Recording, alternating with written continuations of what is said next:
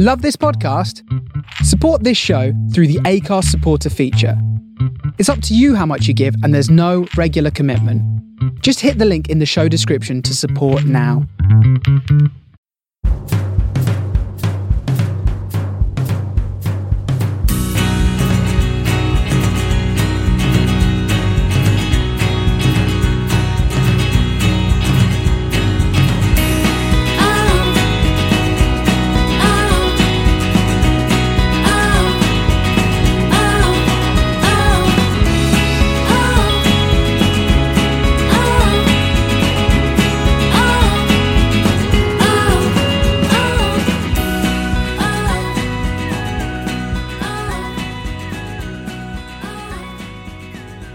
Hello and welcome back to the Man, all oh, the Champ Man on the Post podcast. Excuse me, I got confused. So many years to do Man on the Post. Uh, we are back. We are here for episode number eight. I am, of course, your host, and with me, my co-host. He doesn't really need any introduction, but he's going to get one anyway. It's Mister Dave Black. Hello. I thought it was weird because I could, I could say you don't need any, any introduction, and then what do I say? Just wait for you to say hello. Yeah, you kind of bo- bo- box yourself into a corner there very early on. Yeah, don't do that. How are you, mate? Yeah, good, good. It's, uh, we've actually got every chance of getting this out in August, um, even though we might wait till the first because bank holidays kind of ruin everything uh, yeah. in terms of publishing stuff. That's fine. As long as people know we've actually done this in time. It has been recorded uh, but... in the month of August. It is the twenty-fifth as we speak. Yes. We're kind of close. That's good. And we've got... Ah, first, this is actually quite early. We've got three good gu- three good guests as well. I'm really looking forward to uh, this episode. So, join us shortly. We'll have we'll have Stephen, um, who you might know as Fifey or Swindon Devils, if you're a Champ Man one oh two Super League fan. Uh, and then uh, Nikolai is going to come in to talk about uh, some Champ Man ninety-seven ninety-eight tactics. And of course, we set a challenge involving these la- uh, last well, I say last month, as we just alluded to yeah. earlier this month. But you know, uh, and then we're finishing with. We're going global, Ross. We're bringing in uh, we're bringing in Daniel Garb, who is uh, an Australian broadcaster, um, who we've, we we were tipped off as a as a Champ Man fan, um, and he's mm-hmm. going to be talking to us about Champ Man from the other side of the world. It's going to be his breakfast and our evening. So yeah. we're I'm looking forward to that. Champ Man. He's going to talk about Harry Kew and Mark Viduka for most of that interview because I'm going to force him to. Well, see that you can almost hear people turning off, can't you? Oh, you can hear that later on anyway. Um, so, yes, uh, let's get straight into our first guest then, shall we? Yes, let's do that. Stephen, how are you, sir? Um, very well. Thank you, guys. Thank you for having me on. Right, I can confirm show. It is that they're not lying. It is August. um, I am only in Leicester. I'm not in Australia or Jamaica or anywhere else more fascinating. Well, there's a lot to be said for that. How have how have you been during uh, these last, well, in particular, last sort of six, five, six months of, of craziness? How, how have you how have you coped during it all? Tired, I think, is the word. Um, uh, fortunately, in, in most cases, unfortunately, in more sort of self-important cases, I've been in a position where I've not had any time off work. So while everyone's been getting nice and brown in their gardens, I've been getting dressed up in shirt and trousers and shoes and Oof. dragging my... I- I've worked throughout lockdown, but from home. Um, and I tried my work trousers on the other day because I'm going back next week and they just don't fit anymore. So uh, it's uh, it's a problem, which we'll have to overcome in the, ne- in the next ten days. But here we are.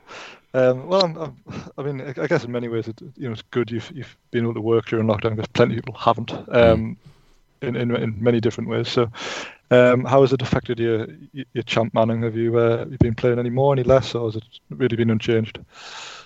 Well, in, in fairness, and for those that have followed the uh, the story of whether it's Fifey oh seven or Swindon, it was quite oh, infamous oh. that I was playing uh, or taking part in things like the Super League. And didn't actually have the game. So it was only during, while everyone was on lockdown, uh, that I was finally able to get over my uh, technophobe issues and, and get the game downloaded again and started playing oh one oh two properly over the last three, three, four months. Oh, wow. Yeah.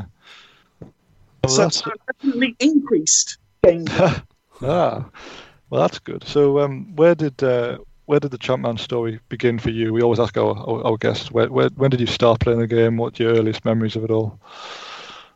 Uh, my earliest memories, my dad and my older brother um, played it. Um, they played from probably round about very late nineties. They started playing it, but I was only just getting into football. I was like eight, nine years old.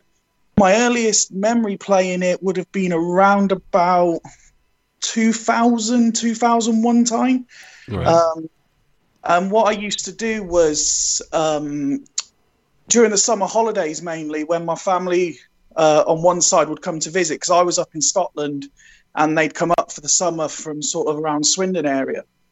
Um, my granddad was a Partick Thistle fan. Oh, and yeah. Planned to go and watch one of their early games in the season because it was during the summer holidays.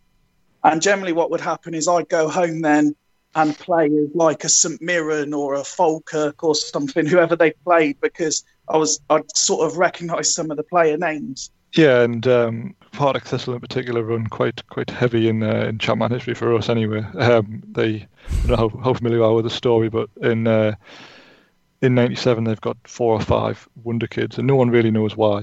Um, the, the, we, we, we tracked the researcher down, and he was just like, uh, to be honest, I just over I overestimate how good they are. So it's uh, it's good that um, you know, all roads lead to Partick Thistle, even in your early Champman days.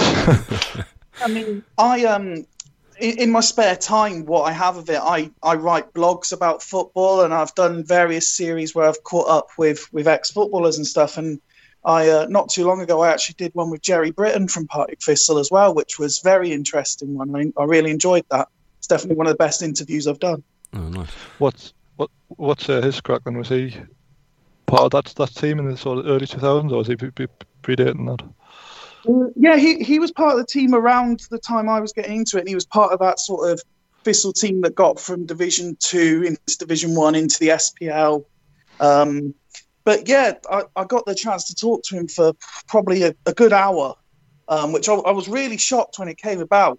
But I spoke to him for probably a good hour, and uh, yeah, he's he's got good banter. But and obviously you, he's in a, a high position job at the club now, uh, chief exec or, or or a position similar to that. Mm. But he was really down to earth and spoke openly to me, and uh, you know, we spoke about people like Alan Archibald and, and all that sort of thing. It was really good. Nice. I like that you had uh, your dad's influence getting into the game, because I didn't really have that. But then my, mine and Dave's situations are pretty similar at the minute. We both got young kids. We are now those dads that are going to get our kids into these games. Oh, well, I hope you have better luck than me, because because my boy's eleven now. And uh, he, he does come um, to sort of one game a season with me, yeah. But he's he's not remotely interested in football. Oh, really? I'm struggling. Yeah. So, yeah, I mean... I don't really, I don't want to force it on him. I kind of want him to get there himself. Like my wife always says, he's got no chance of not liking football because yeah. It's literally always on in our house, more or less. Um, but I mean, there's every chance he won't. Like I think nowadays, especially, there's so much more for kids to do.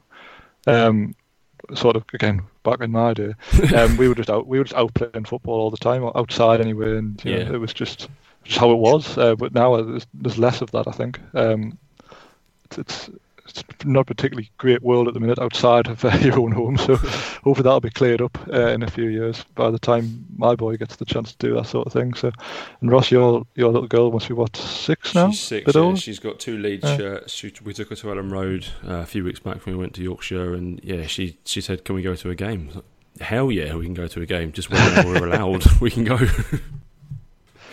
Well. How it works out when they when they have a podcast when they're um when they're older, talking about t- talking about their dads forced them into football. it, we'll we'll know we've done parenting right. Yeah, definitely. Um, the Stephen, um, our paths kind of crossed a few years ago, but we particularly spoke a lot recently because you started uh, uh, the C M O one oh two Old Firm Challenge. Um, now, in the last episode, we talked to um, C M Mourinho, who was doing a similar kind of thing. It was the chairman, I think it was called. Um, and I kind of missed the start of that. So when yours popped up, I, w- I couldn't resist getting involved. And I think I said to you over D M, to be honest, you came along at the right time because I was in a proper bit of a funk with Champman where I'd kind of felt like I'd reached a dead end. I've kind of done a lot of stuff in the last, what, six years or so I've been doing this. And I've just mm.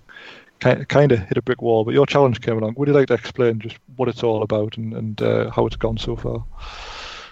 Well, I, to be fair, it's gone bigger and better than I expected it to.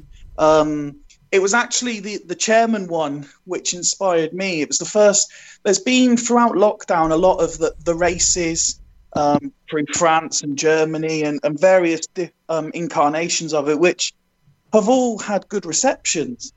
Um, but I never really got involved because I was at work. I couldn't commit to it. Mm. And then the chairman one came along at Crystal Palace. And I thought, do you know what? I'm going to give it a go.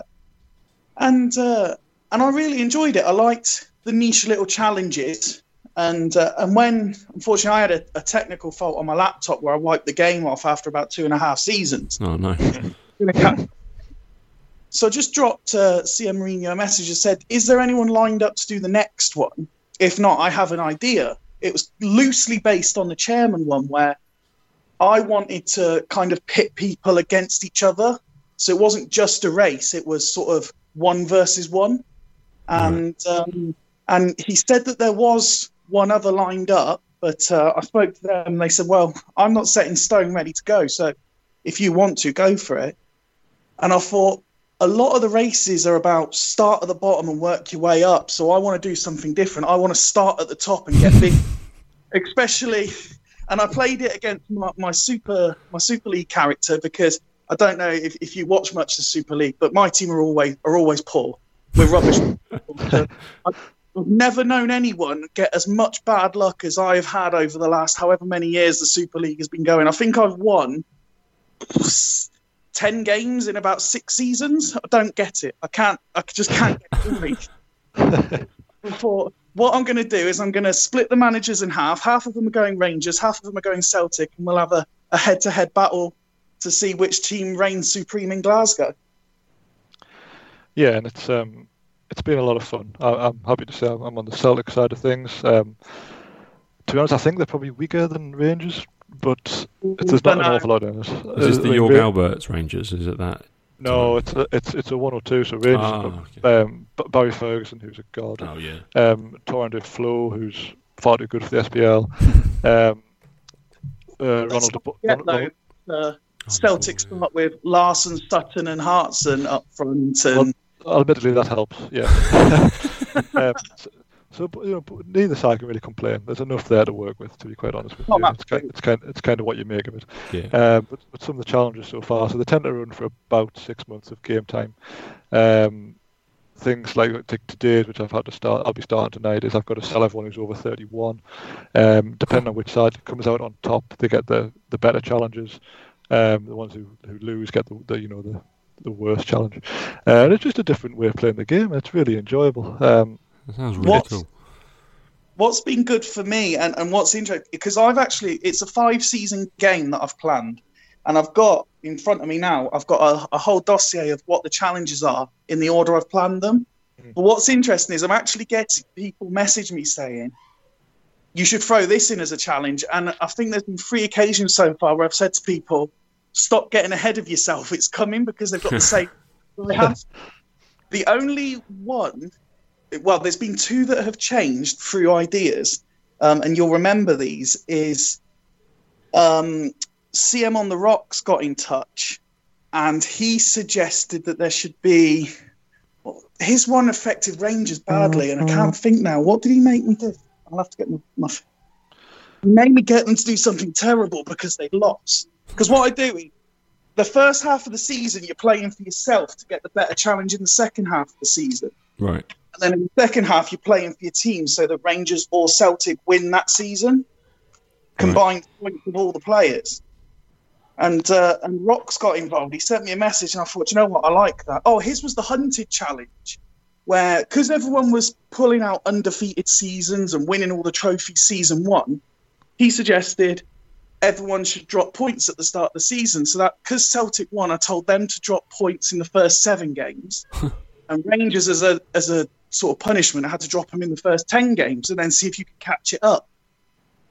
Um, yeah, that, that was really a good twist on it, to be honest, because as you say, with, with Celtic, I mean, I think anyone who plays Champagne regularly will probably will probably piss the S P L with, with Celtic. Yeah. Um, yeah. most of the time. By the time you've signed all the usual players, which I've tried to avoid doing, um, just for, to be even more different. But um, yeah, I think starting effectively nineteen points down on Rangers, I think I was. Oof. I got I got within six, and I lost at Ibrox, which effectively killed my challenge with about six games to go. Um, but they're they're obviously strong. Um, they're a bit of a nightmare in the first season on mine, but. Uh, They've got money to spend. I think they've got Michael Bridges now as well, so they've got Bridges and Flo up front, so they're um, wow. they're pretty div- pretty difficult to chase down. Yeah. Um, and uh, no, it, it's it's good fun though. I'm enjoying it, and uh, like I say, it, it's given us something to work towards. Um, something I haven't done for a while, um, and I guess I'm just enjoying playing it a bit differently. I, I, I've got uh, I sold Henrik Larsson after the first season. To be honest, I kind of I, I envisaged at some point a, a challenge where he had to leave, and I thought. He's already thirty, so I may as well cash in him now. I think, I think someone offered just twenty-four million from him.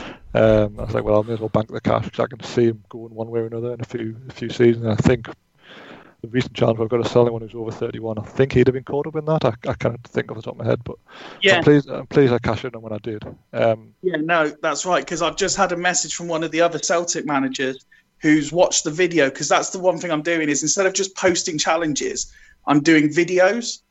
And one of the other Celtic managers was saying there's not a snowball's chance that I'm selling Henrik Larsson. So he to take whatever point deduction I decide just so he doesn't have to sell him. Well, I, I sold him and replaced him with Paul Merson. And uh, Merson got to make got thirty-nine goals across the season. Um, but now, of course, he's over thirty-one. So he's had to be... Uh, he's no longer a player. He's just a coach at Celtic. But I'm hoping... The other thing I'm finding interesting is is people are trying to get into my inner psyche and trying to second guess how I'm doing it, because all the other races you find out in advance how you can earn the points. I don't announce it till after the challenge is over how I'm scoring it. So people, um, for example, in season one, I suggested to people that they sign Danny Invincible from Swindon, um, and they've got points for doing so, but some of them now in certain challenges should have sold him. But they've said, I've had a couple of messages saying, I'm not going to sell him because I think he's going to come up again. I don't know if he's going to come up again or not. But it's interesting that certain people are trying to do it. It's like the, the one I've done for the current challenge is I've said number seven is my lucky number. So I want him to be nicknamed Tartan Army. Obviously a bit of a Scottish ploy there. But certain people are saying, surely he has to be Scottish. I haven't said he has to be Scottish. I may have made a note down that if they pick a Scottish one, they get more points, or I might not have done, but they don't know. So they're all trying to guess whether it's okay to pick Stigauco or Barry Ferguson or Mpenza, whoever they've bought as number seven. Yeah, I'll be honest, I messed this up and forgot to change the squad numbers. So uh, Joe Cole will be, ta- will be will be Tartan Army for me, which is, it could be worse. Joe, Joe Cole will be pivotal, but he's not Scottish. So um, yeah, we'll see how that pans out. Um, all, but... all in all, I'm I'm really enjoying it, and, and with what two and a half seasons, no, one and a half seasons left to go. Where are we? Season three? Yeah, one and a half seasons to go. I'm um I'm looking forward to what's to come. Season five, the final season, is going to be absolute carnage. It, it, I mean, it's going to be horrible playing it. It's going to be even worse for me trying to score it. Well, that makes it all the more fun. I, mean, I, I say like. It's, you kind of do get yourself into a dilemma because when things are going really well, then you think, oh, you know, I don't. I think one of the challenges had to get goalkeeper scoring goals. So I had my, I, I signed George Campos because he's a striker slash goalkeeper. Oh, yeah. I think he's probably the only one on the game. I thought, well, this this will work out, and he scored a header on this on his first game. I was like, well, this is going to be great. He hasn't scored since, um, and now he's of course over thirty-one and. No one, no one wanted a thirty-seven-year-old goalkeeper slash striker, so he's uh, he's going to end up costing me some points, I think. But uh, it, it's that kind of thing which I, I've really enjoyed, and as well, I mean, we've talked about this before on the podcast, but the Champman community is so uh, respectful. I think is where I'm going to go for in that. Yeah. You know, you've set a challenge, you said yourself, you message other people, say, "Are oh, you do the next one? I'll do the next one." Someone does it, everyone follows this follows suit, and that's great. Um, The football manager community will be fighting over each other by now. What, three weeks or something into the challenge, people will be going, back at each other, complain about this, that, and the other, starting their own challenges and oh, yeah, it'd people. be incredibly toxic, and so I'm enjoying that element as well. And, and Ross, I think we should absolutely one hundred percent rip this off at some point. Definitely. For, uh, ninety-seven, ninety-eight um, purely because, again, during lockdown, there's like about twenty different uh, Champman ninety-seven, ninety-eight accounts popped up, and I think yeah, there wasn't. to try and group them all together and do something. Um, so maybe we'll look at doing that when the country inevitably ends up back in lockdown before Christmas. Well, that, that would be interesting, particularly if you copied the same game, because there was... I can't remember if it was... No, it, it wasn't you, but there was, there was one one or two Celtic managers signed Paul Gascoigne, and there was a few Twitter accounts that weren't happy about it at all. They took it far too seriously. Yeah, I, I, I signed him. I signed him and got... And got Yeah, well, I mean, obviously, I wasn't thinking about politically when I signed him. I was, it, the challenge was to get players in with lots of caps. Yeah. Uh, and Gaz was available for nothing. He has like sixty England caps. It wasn't, uh, it wasn't um, particularly difficult. Um, and he, he's exactly, he's exactly as you'd expect. He turns up. Um, he doesn't try and train. He gets fined. He doesn't turn up and train. He gets fined. He t- turns up on a match day and gets gets man of the match. Uh, and then doesn't turn up for training, and it just goes on to this terrible loop for uh, for an entire season, and then he, he retired, so it kind of saved me the hassle of trying to sell him. That's why the game's so great now, it's the realism. Well, the fact that he signed for Celtic in the first place so was a concern, but yeah, I mean, I've noticed, well, it doesn't take much people to unfollow me recently. I've, I've lost a few. Um, this probably this probably didn't help, I'll be honest, but uh, yeah, you know, people, people can do what they want. It's it's fine. I'm looking forward to seeing, I don't know, a Newcastle Sunderland version coming out next or something. Oh, God. Actually, not the Sunderland side.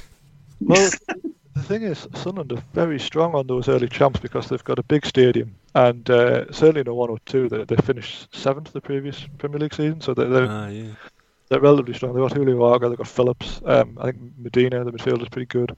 Sorensen in goal. So... They've actually got a, a decent squad, and uh, you know, I yeah. wouldn't be keen to take them on. Like they're they're a bit unpredictable. Um, I mean, fortunately, Newcastle are also pretty strong, so it's it's not a huge disaster. But uh, no, it'll be interesting. Um, maybe some someone can look at. Um, you mentioned the Super League, uh, Stephen. How um, you say how many seasons have you done in there now? Uh, so we're in our second version of it. Um, C M O one oh two Legends, Alan, he started it up. I think he did one season of it after a couple of failed attempts. Um, I was one of the first ones to, to join in with it. Then um, Boise took over and took us through to, um, I want to say season five, but it may have been season four.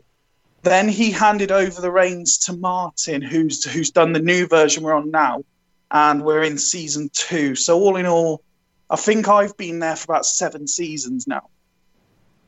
Oh, good. Yeah, Martin was on a few a uh, few episodes ago, yeah. and he was uh, he was running us through the history of it. But uh, how how have you found it then? I know you said you'd lost a lot, but generally, you know, you're enjoying it. I know you do a lot of the uh, sort of the social media side of it with videos and previews and things, which I think again is another great feature. We quite often see these managers popping up in their cars doing pre-match interviews, which I think which I think is you know it's fantastic. It's the type of thing you love we love in the in the community.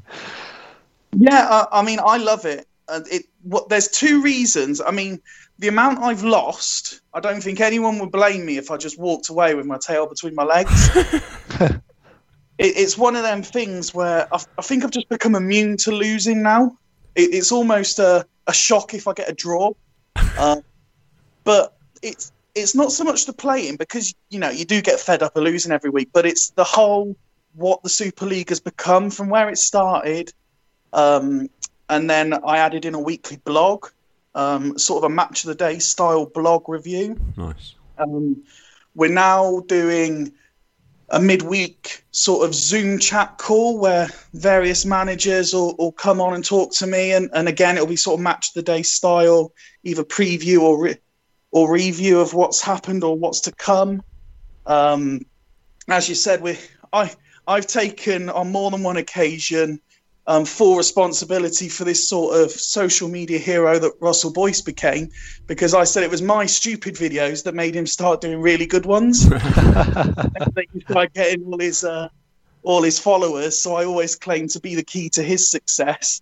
But yeah, there, there's been various ones I've done. Um, I've done ones where I've used my, the the apps on my phone and stuff to put like a devil's face over mine when I'm talking. I've done ones where I've been singing silly songs to like made up chants and stuff to intimidate the other teams. There was there was one where I, I was told that I, w- I wasn't strong enough to be a manager. So I did one sort of pre-match where I was just doing press-ups while I was talking.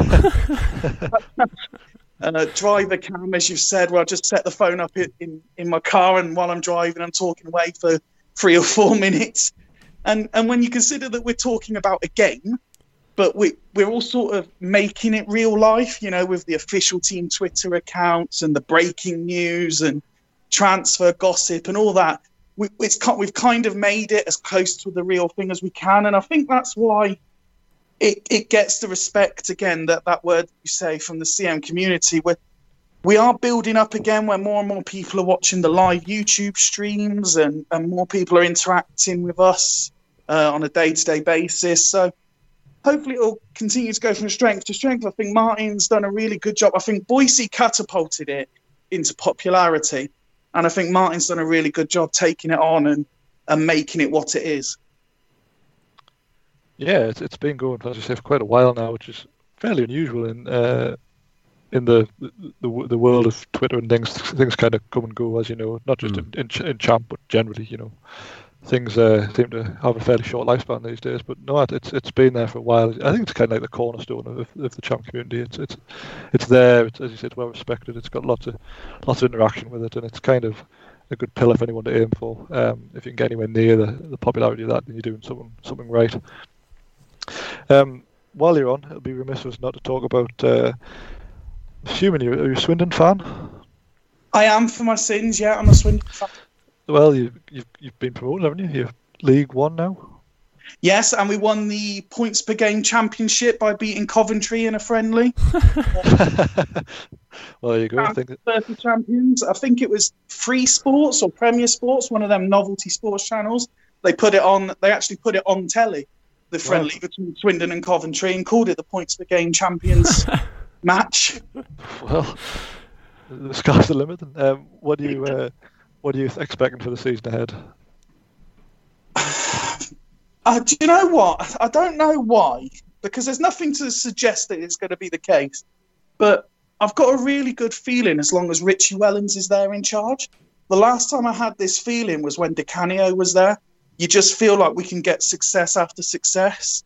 So I'm, I'm kind of, I'm not saying it too loudly, but I'm just in the back of my head, I'm kind of thinking, if he gets one or two players that he wants, we could do this again and go back to back. You play really nice football, and League One is it's just a mess, really. There's the, any of about twenty teams could get promoted from that division, so you've got a massive chance. The, the main thing... The main thing, and, and as football fans you'll know, it, we, we've got Bristol Rovers in the league again, which is obviously going to be important for us to win because they're down the road, but but we're back in the same league as Oxford again. Mm. And for a long time, they were non-league and and we were football league. Yeah. The last couple of years, they, they've been League One while we've been League Two, and that's hurt. So the fact that we're we're back in the same league, if you were to offer me now that we finished twenty-third and they finished twenty-fourth, I'd probably take it. My aspirations are higher, but one, I want to beat Oxford. Two, I want to finish higher than Oxford. Three, then we'll go for promotion. I absolutely love the pettiness of football fans. It what makes what makes football so great. I, I remember we uh, went Oxford away a few years ago, and uh, Matt Ritchie was getting booed. And I assumed he'd, like, you know, been Matt Ritchie to one of their fans or something. No, no, yeah. It turns out he used, used to play for Swindon. Yeah. And uh, that's the level of pettiness we're dealing with here. Never forget. It, if you ever get the chance, just have a look at some of the, the highlight reels of Matt Ritchie's time at Swindon. I mean, he scored some goals for Newcastle, but my God, did he score some goals for Swindon. It, his left peg is is as good as anyone's that I've ever seen play, I think, for, for hitting, particularly distant shots. I mean, we're talking like you see some of the goals, the famous one like Matty Taylor scored in that, and you think Matt Ritchie could do that. Easy. He's a, he's a local lad to where I live. He's a Gosport boy. He's yes. one of the biggest prospects. Yet he, play, yet he plays for Scotland. Exactly. couldn't, be any, couldn't be any further away from there. It's, uh, I've actually spoken to, to quite a few people. Obviously, I've I've got roots up in Scotland, and a couple of the Super League boys are, are from Scotland. And when Matt Ritchie comes up, they're like, he's the least Scottish Scottish international you'd ever wish yeah, to meet. He sounds like me, basically. It's like when another old Swindon player, Simon Cox, started playing for the Republic of Ireland. You think he was born and bred ready? Yeah, something not quite right about the uh, the old um, grandparent rule, is there? Never mind. Right, Stephen, um, where can people find you and your team and your blogging and everything? Everything you do that's great about about you. Where where can they find you? For all the C M stuff, um, have a look at the Swindon Devils Twitter account. That's at S D C M F C, simply Swindon Devils Championship Manager Football Club. Um, for any other of my musings, uh, I'm I'm on at Fifey oh seven, but but all your listeners will be interested in in what goes on on the Swindon Devils page. It's got all the Old Firm Challenge updates. It's got all my Super League stuff going on, and a, and a few other, and generally. Uh, A mass loving for Ronaldinho, um, and generally that's the three things you'll find on my Twitter account. Well, there's nothing wrong with that. Um, thank you uh, so much for joining us. Really enjoyed our chat, um, and from, from everyone in, in the community, keep doing what you're doing. You know, we really appreciate it, and uh, you're doing you're doing a lot for us at the minute. So, so keep up the good work, mate. No, thank you very much for having me on. It, it, it's an absolute pleasure to be invited on to to do such a thing, and. Uh, And thank you for everything you do for the community. You're, you're a lot bigger th- than I am in it. I'm just a small part in what is a, a fast-growing and uh, and much-loved, very niche community. It's a great community, though. I think uh, it's nice to be able to bring the different versions together across uh, across what's about a ten-year span. But yeah. uh, but we're doing this, and it's great. So that's more of the same as we uh, continue through ridiculous times. Yeah. The only thing I, w- I would say, and, and this is the reason the community is so good, is I can't say in, what, eighteen, nineteen, twenty years, there'll be a, a football manager version of this going on, and that's the difference. Nope. No, I, I don't think so, somehow. It's, uh, it's true, actually. There's not really many people go back to old football managers. Is there? They uh, mm-hmm. they tend to stick with the most recent one. Um, I, I, God only knows why, but... Because they've got a lot of time. You've got nothing else to do. Well, maybe that could be. Maybe our next one, Ross, will start all the football managers from scratch. I like it. Thank you very much for having me on, guys. It's been a pleasure. Thank you, mate. Thanks, David. Take care, mate. See ya.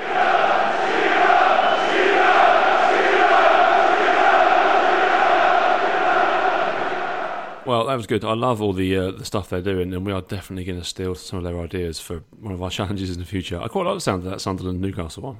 That could be quite fun. Yeah, it's. Um, I say I like it because it's it's kind of playing the the game through different eyes, and I like someone. I think of the ideas for you. I think that's part of my problem is that I've kind of the wells ran dry a bit after uh, so many years of, of coming up with stuff. Yeah. Um, so someone wants to tell me what to do. You know, I'm all for that.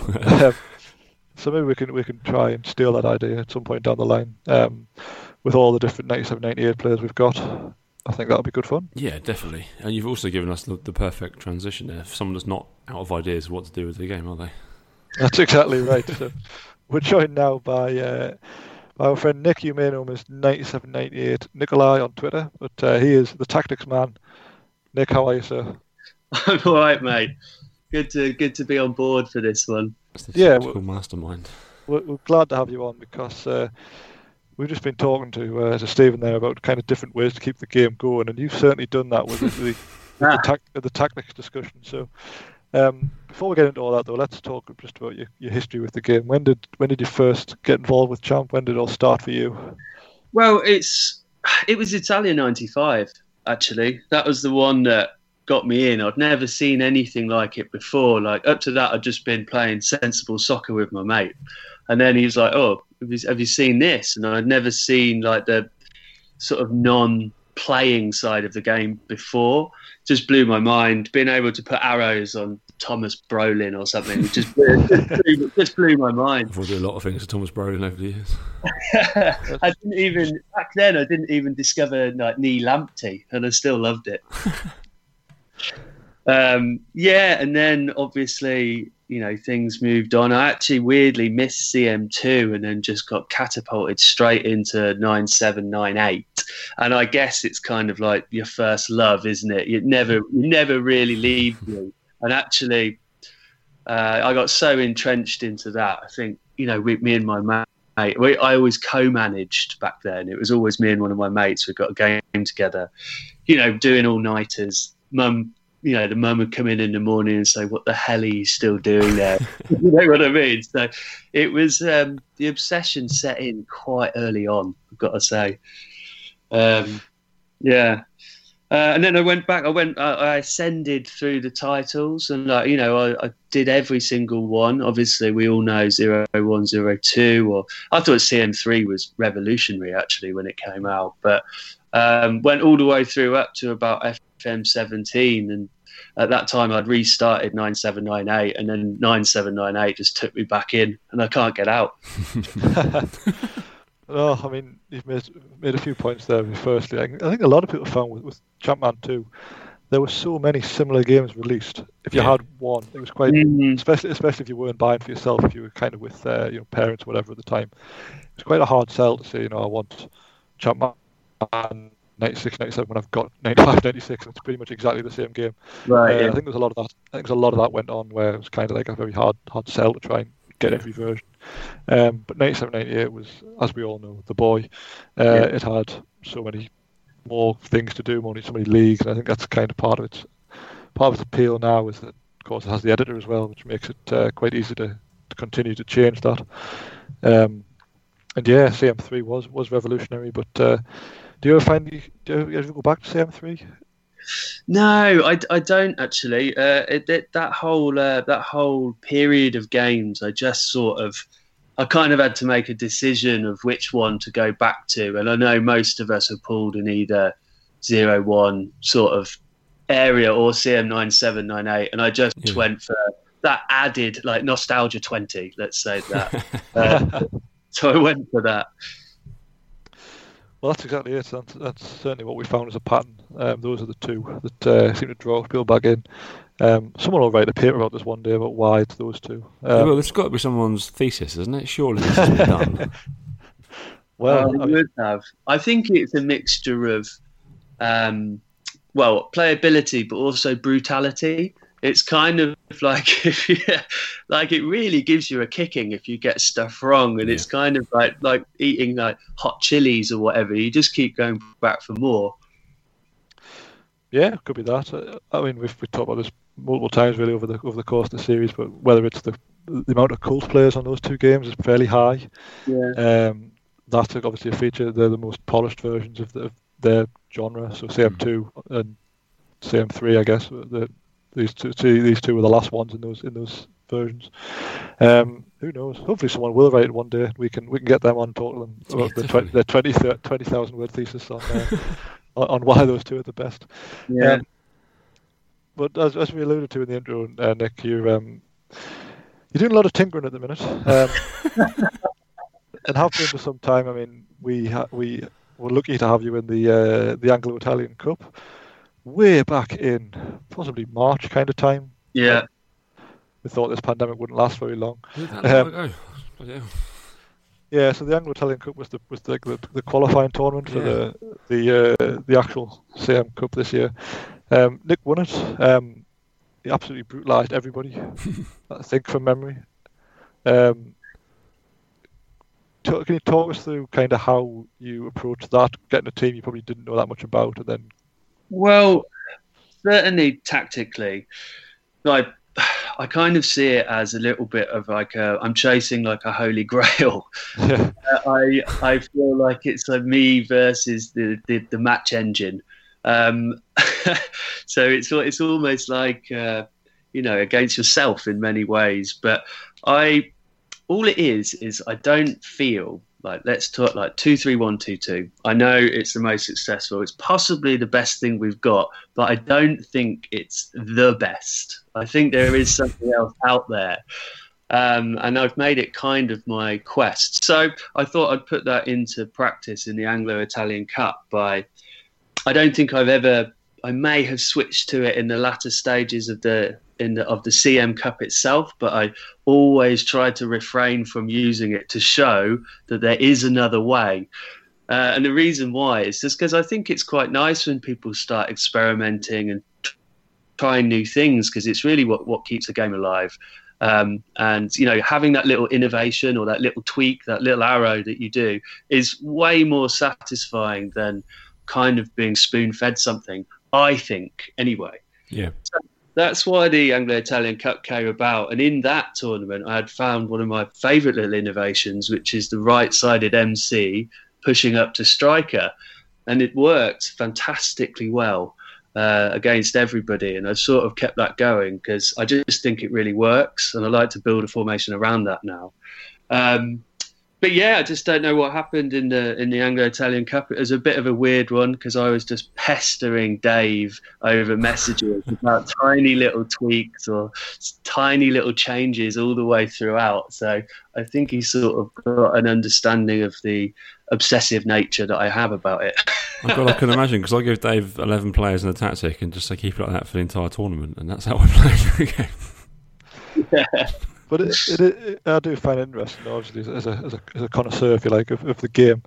Um, I was, as you say, I was I was handed two three one two two. A guy called Antonio dropped on the comments on the site. Yeah.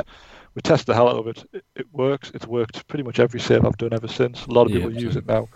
Uh, Antonio was pretty bitter about it, to be honest. He, um, he was, it's, it's really? Odd.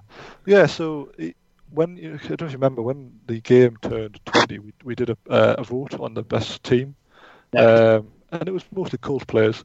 But he put a comment on, and he was uh, he said, um, "Why don't you ask the person who created the formation who is who the best players are to go in it?" And I was like, Oof, right. "Well, wow. if you want, if you want." He was like, "Well." And he came out and had like Ronaldo and Batistuta in front. I was like, you have missed the point of this entirely, my friend. So, who were yeah. the best uh, players in ninety-seven, ninety-eight? Yeah.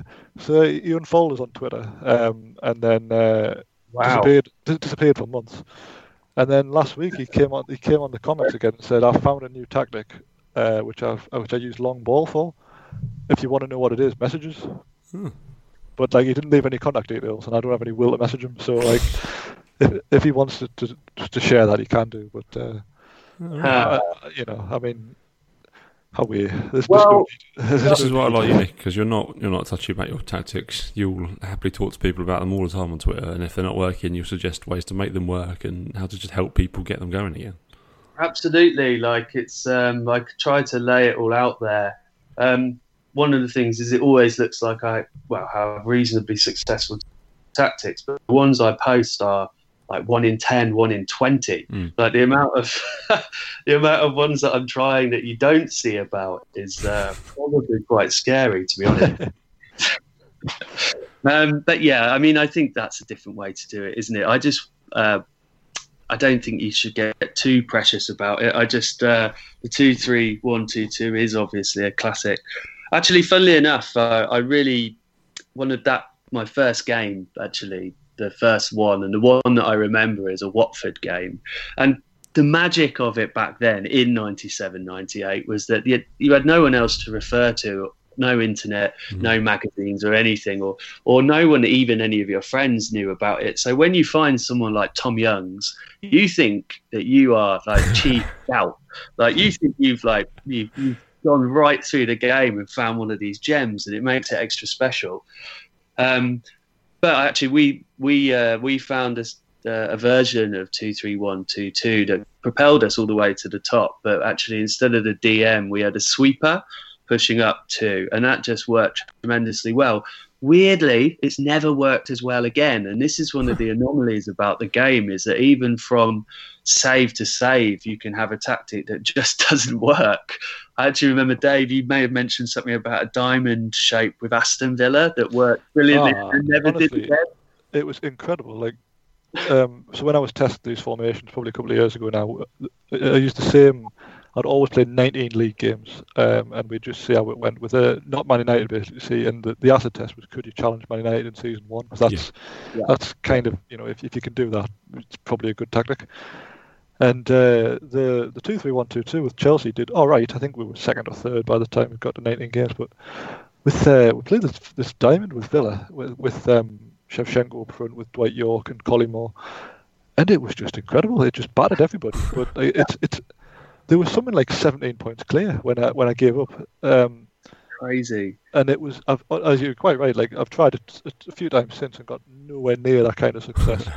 Um, Yeah, those diamond shapes, whether you've got like the M R, the M L, the A M C and the D M C, just doesn't work.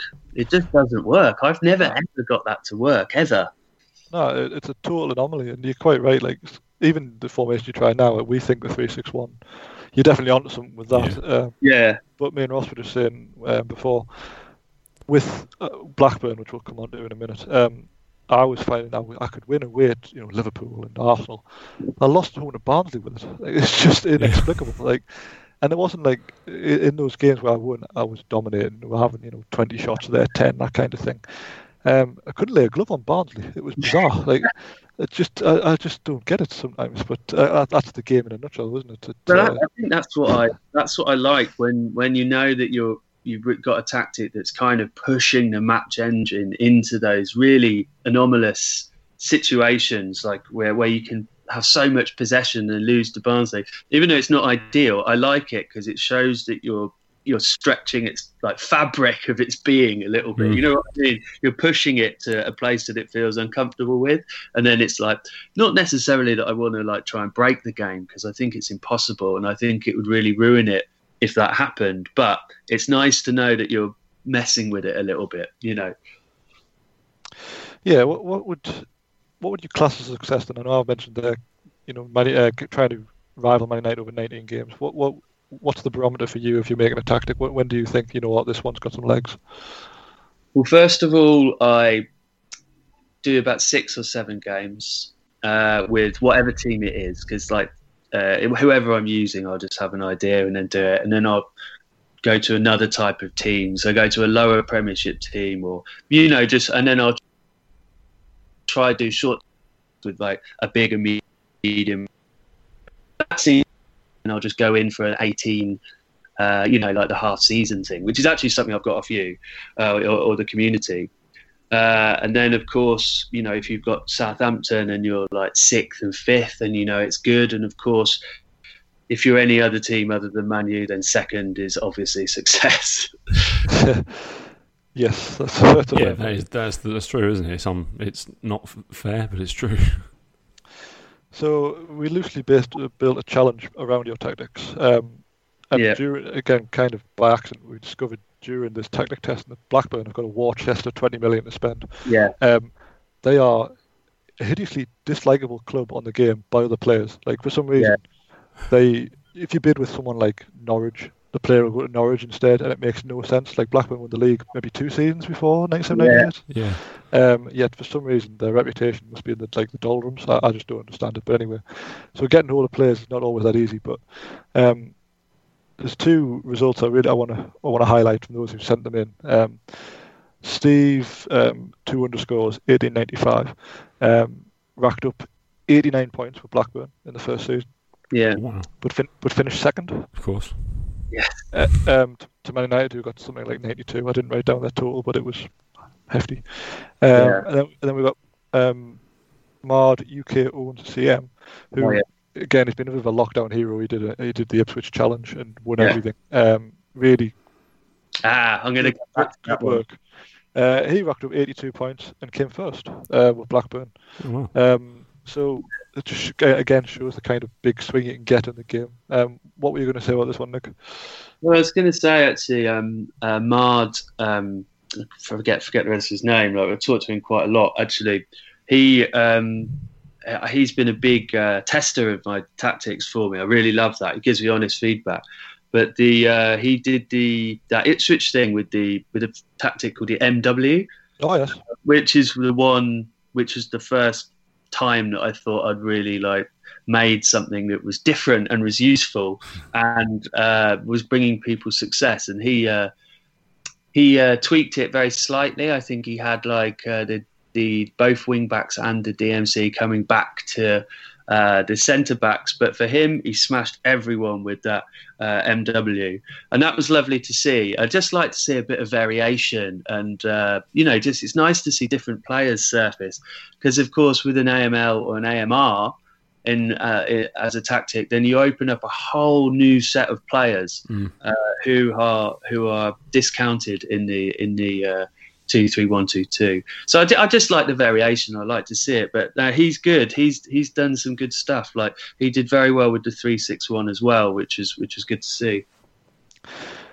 Yeah. And you mentioned the different positions there as well. I've always maintained this. Um, you got like Overmars being a forward, right, left. Yeah. Um, if you look at Ajax's default formation, which is kind of like a three at the back, one, one defensive mid, three centre mids, and then these yeah. two wide players and a forward. Um, I remember I did an Ajax save and obviously kept that formation throughout, and it was unbelievable. Yeah. Um, and if you played, you know, like Henry as a forward left, he yeah. was actually, you know, really, really good. Um, got figures higher than I'd expect him to get as a striker, to be quite honest with you.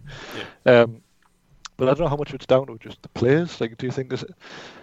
If I took like the eleven best players on the game um, and put them in any old formation, do you think they would think it'd still work, or do you think it? There's more to it than that. Goodness me. I mean, these are all these, there's so many million dollar questions, and yeah. isn't it? Like, what do the arrows actually do?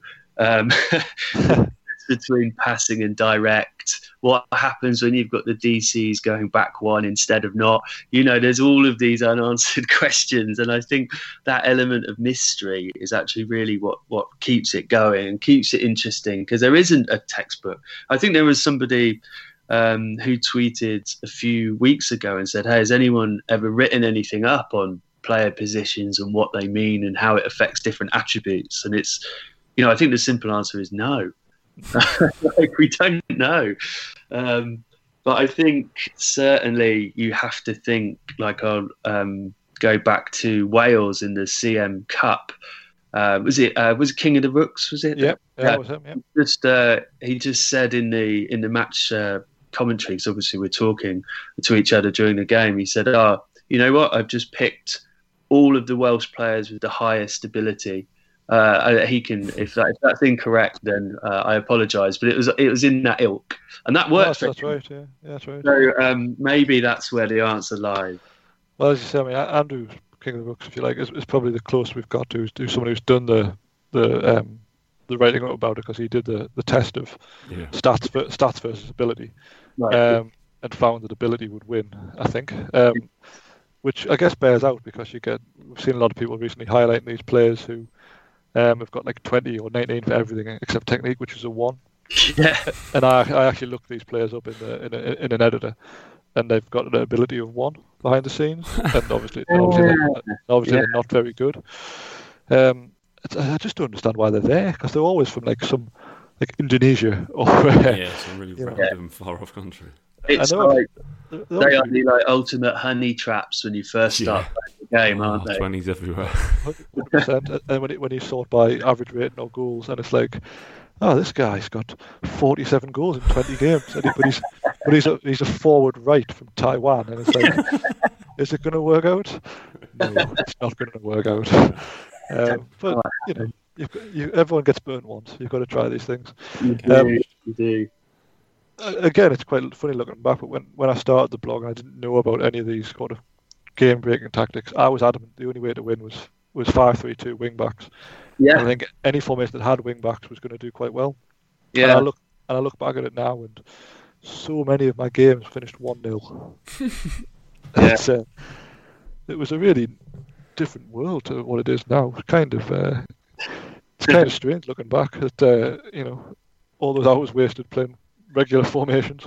Oh yeah, I think it's oh yeah. I mean, once you can start going a bit off piste with it, then uh, it's where the fun and the misery really lies. Um, I was going to ask you guys actually. Like I, I've got tons of like theories, nothing more than that, or it's certainly uh, guesses about what works, what doesn't. Like the M C pushing up one or pushing back one is one of my things. I think if you've got one M C in the middle, he should be going up or down. I think the game likes that. I think when you've got two M Cs next to each other, it likes it when they've both got back arrows. That seems to do quite well. Uh, you just mentioned there, Dave, wing backs was one of your first sort of beliefs that work. Have you have you got any that you that you uh, sort of that you would you secretly think work?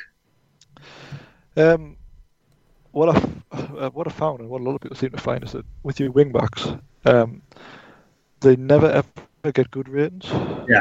Um, so what I've what I started doing, and again this was the same back in the back in the olden times, if you like, was I'd, I'd play attacking midfielders there because yeah, I didn't see the point in having fullbacks there doing nothing. So I thought, well, I may as well have attacking players there and see what happens.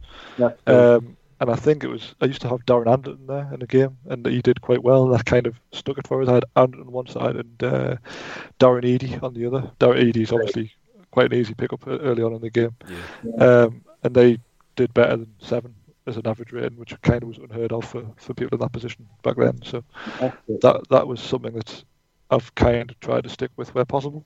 Mm. Um, I also found that, uh, again, in that, in that same formation, was my middle centre mid. If he pushed up just one little space, um, if he had good heading, he would he would get a lot of goals and assists. Oh, um, yes, yeah.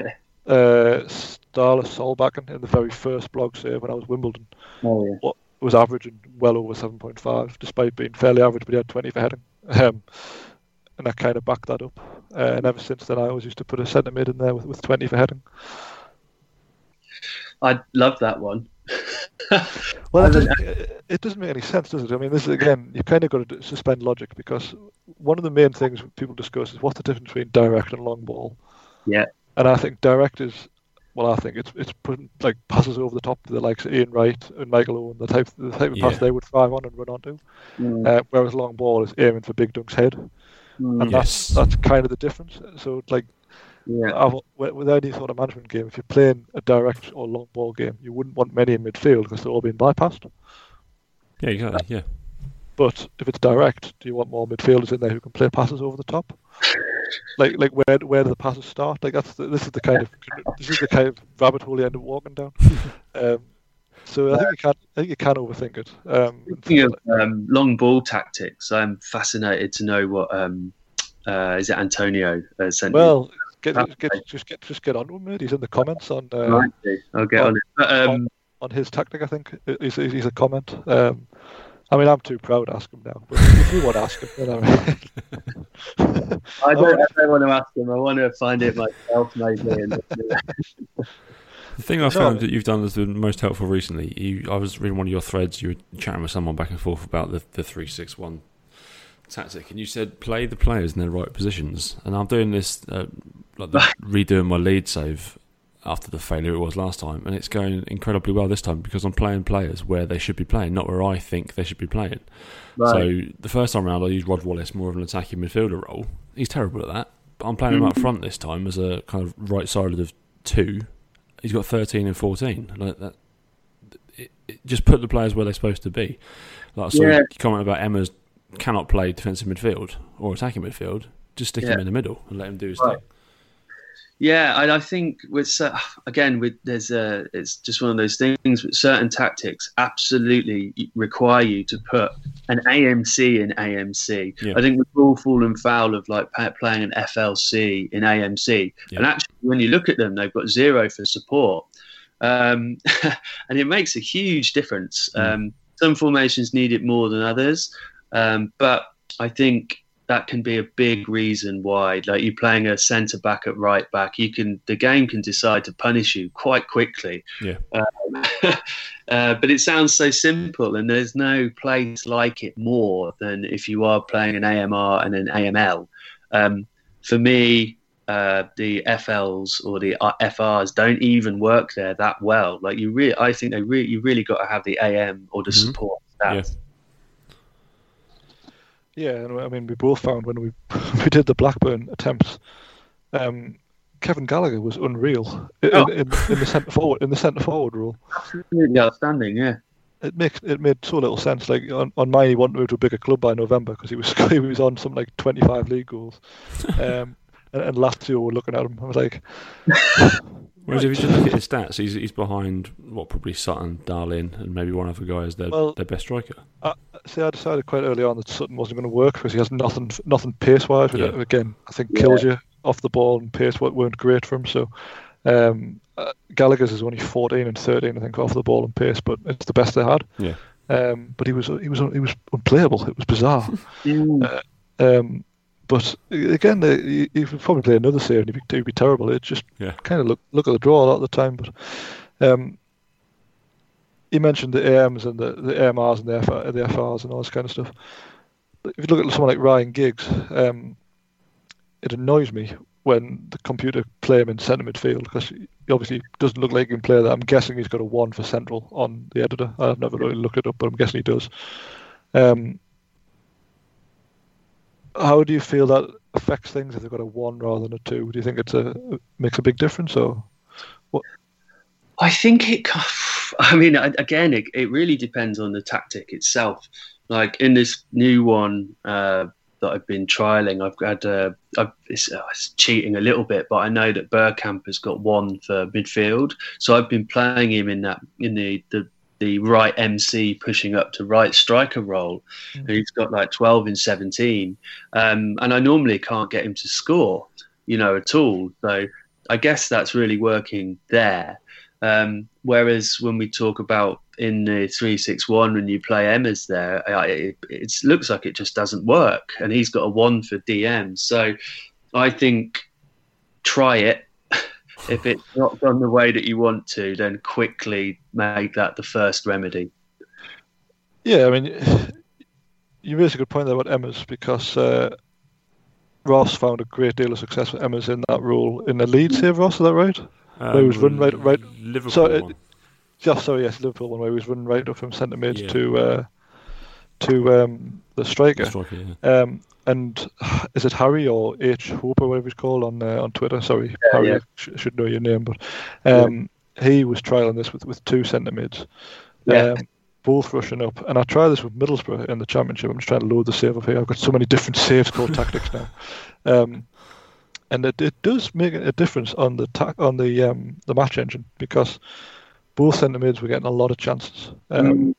I found even with with Arsenal, which we were trying last week, David Platt in that role, obviously getting on a bit, but yeah, is it's basically the role he played actually in his career, breaking into the box from centre mid. Yeah. Um, he uh, he gets a lot of chances in that position, so there's obviously a lot to it. Um, yeah. I, I so, wonder as well if um, how much off the ball needs to come into it when you've got Uh, an M C going right into the box as well. Like I think even shooting doesn't even need to be that high because like my favourite um, player there is pretty much Benito Carboni, who's got shooting eight, but he's uh, pretty lethal. I always tried to sign him, and obviously I used him for Italy in the C M Cup. So again, it's this question of how much do the stats come into play uh, in regards to the arrows? I mean, I, I just don't know that one. No, I mean, to give you an example, I played Gustavo Neffer as yeah. one of the centre rushing in the box. Admittedly, Division One level with Borough. Yeah. Um, off the ball eleven, pace twelve, shooting sixteen, but he's got nine goals in eleven games. Um, Amazing. So, so, and that's an average of eight point zero nine. Uh, Emma's in the same role; they were doing it at the same time. Six and thirteen, seven point five three average. Um, right. So, you know, and Freddie, Freddie Leon was the striker. He's got seventeen and thirteen, eight point one five. Yeah. But again, it's Division one, so I'm, I'm not, you know, bowled over by it. It's, it does work. It certainly mm. works. Uh, it's, it's, it's just, there's a lot to, a lot of tweaking to do with it, um, which, again, I like. Um, there's certainly different ways of doing it. Different things work, different things don't work. But it's, uh, it's, it's a totally new element to the game, which... Uh, I can't imagine we thought we'd still be looking at twenty-three years after release. Absolutely. Um, what uh, what are you settled on at the minute? What's what's your current baby? I mean, I do sometimes worry that I'm over posting, you know, like with Disney doing numbers of different variations of things, and it's like a stream of consciousness for everyone on Twitter. So, you know, I do um wary of that. But I've got one game, I've just tweeted about it this evening actually, just started with Derby. I've got this sort of slightly, I've just called it a left-hand press. I was just inspired by like a hockey tactic that I remembered.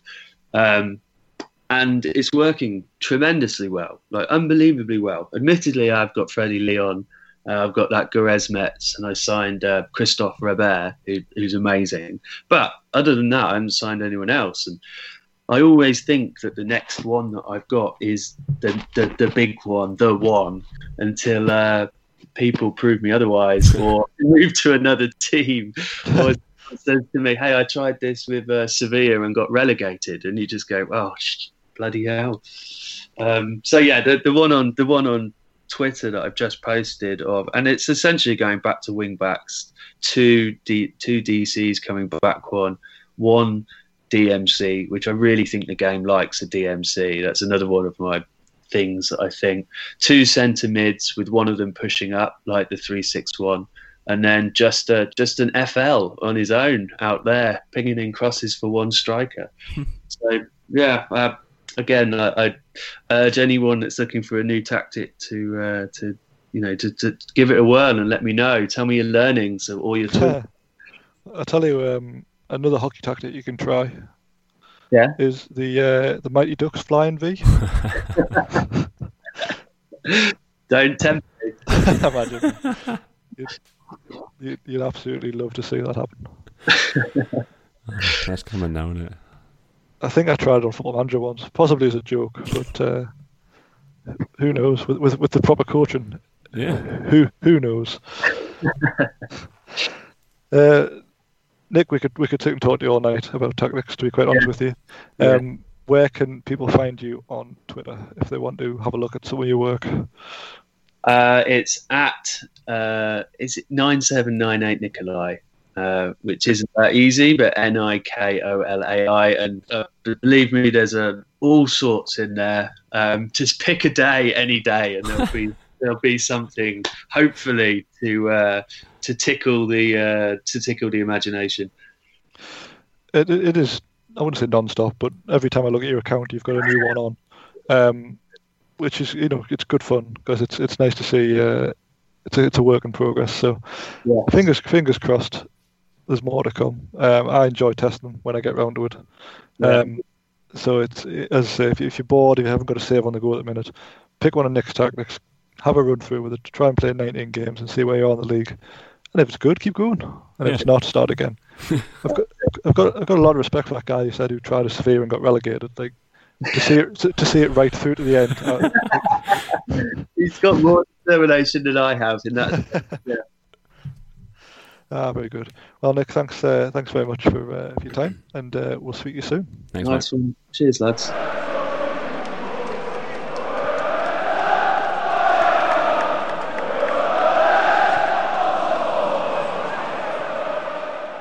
So I'm joined now by broadcaster Daniel Garb.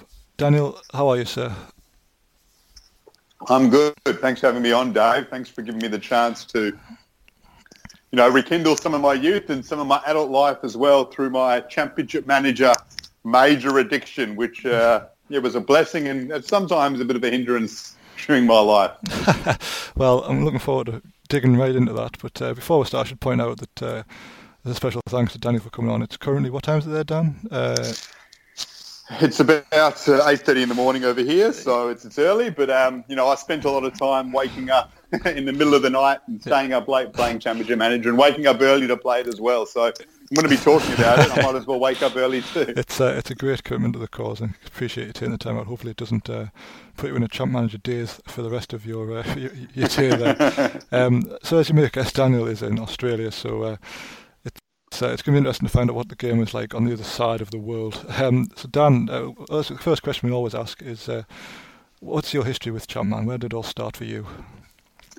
So the game that actually led me into Championship Manager was was Sensible World of Soccer. I got into that before Championship Manager was a thing. So S W O S, it used to be called. I remember a friend showing it to me at his house when I was young, and just thinking, wow, this is for me. I mean, the ability to sign proper players for proper money and build your own team, this is awesome. Um, so I got into it through that. And then when Championship Manager came along, I was already aware of the whole concept of the the management game, and, and I was just into it big time, um, you know, ninety-six, ninety-seven, ninety-seven, ninety-eight, just obsessed with those versions. And, you know, I had a, a game saved at my mate's house that we always played, had my own version at home. I actually, I remember I took it, the, the C D and installed it on one of the computers at the school library so I could play I could play during lunchtime and uh, and private study at school, which uh, was probably reflected in my, my grades at the end of my, my school days. But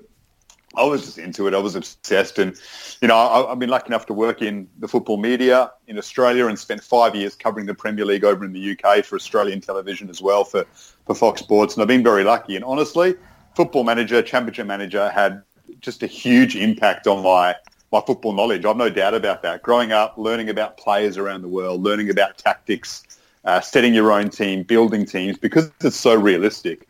Like, it just had a huge impact on my football knowledge. So, yeah, I've got a, a strong love affair with the game. Yeah, we actually joked a while ago about, uh, you know, my geography is only good in terms of, like, I know where cities are because I played them in, like, a UEFA Cup qualifier yeah. in two thousand two. it's, it's amazing what sticks with you in that regard. But uh, what I was going to ask you about was, uh, obviously, on the other side of the world, uh, how how popular was the, the actual game over there? Because we never really hear about, you know, that Australians playing, yeah. certainly the old games, probably more so now, but certainly back in the nineties and things. Yeah, I mean, I, I didn't really know growing up because obviously we didn't live in the, the social media age, so it was hard to know, and the internet wasn't as developed then, hard to know if anyone else was playing it. I played it and my mates did, and I remember thinking, you know, there wouldn't be too many others playing the game of this detail here. I mean, I'm sort of a, a real football nuffy or football obsessed here in Australia. Are there, is anyone else playing this? I doubt it, or very few other people, but I had lots of mates who played it, and, you know, I, I, subconsciously I must have thought, yeah, there's plenty others who do, but, you know, as I've sort of delved into the media now, and I often reference Championship Manager on, on Twitter, and I get so much feedback from Australian football fans. Like, every time I make a reference, it's just, you know, enormous feedback. So, yeah, plenty, plenty of people played it, just like I did, and uh, and loved it. And it was a massive game here, hugely popular amongst football fans. So, uh, and a lot of them still do play the Football Manager version. So, no, it's it's as big here as it is. Maybe not in the U K, but, you know, in other parts of the world for sure. Yeah, it's interesting to hear. At this point, I should really thank uh, Mark Nielsen for uh, for putting us onto each other, because it's, it's a kind of two football managers, top manager, manager nuts on the other sides of the world with each other. But uh, through the power of Twitter, we've we've crossed paths this week, yeah. uh, and now we can obviously discuss our our joint addiction. But uh, no, it's just interesting because obviously, you know, there's no Australian leagues on, uh, certainly ninety-seven, ninety-eight. I think they're on one oh two from memory. Um, Yeah, but just interesting to see how the game was still uh, still popular despite, you know, like the the home league not being represented, so to speak. I can't imagine if it had been either way around, would it have been the same over here? I mean, I guess we'll never know, but um, yeah, just that's just an interesting side point there. So, um, what would you say was your uh, your favourite version of the of the series? Yeah, ninety-seven, ninety-eight, no one oh two were the the two. They're, they're the two games that stand out for me where I spent the most time playing and. You know, the interface and the gameplay and, and the realism, I think, just really connected with me well. I mean, I've played Football Manager since, and I, and I do enjoy it, but I found it to be, at times, just a little bit too detailed, um, and you just get bogged down in unnecessary stuff, whereas in ninety-seven, ninety-eight, especially oh one oh two, that's the number one. I just think there's, I mean, the realism's obviously top level, um, but there's enough detail, enough to manage without it being too annoying. It's just... You know, you're worried about transfers, setting your training, getting your backroom staff right, and then playing your games and making your, your changes in the game. And, and that's just what I loved about it. Um, so, yeah, oh one oh two and ninety-seven, ninety-eight, and uh, had a couple of interesting stories and moments in my life through uh, through both versions of the game, if you want me to go through them for you. Yeah, I'd love to hear them first. So fire, fire away. All right, we'll start with ninety-seven, ninety-eight, and then we'll go into the oh one oh two stories that have, you know, yeah. sort of in, impacted my life, if you like. The first story is, I must admit and be upfront, it is a scary one, and it's a slightly sad one, if you like. But yeah, ninety-seven, ninety-eight, I, I got really addicted to it, like so many other people. And I was playing a, a version at my mate's house, and one of my favourite saves was this Everton team that I started.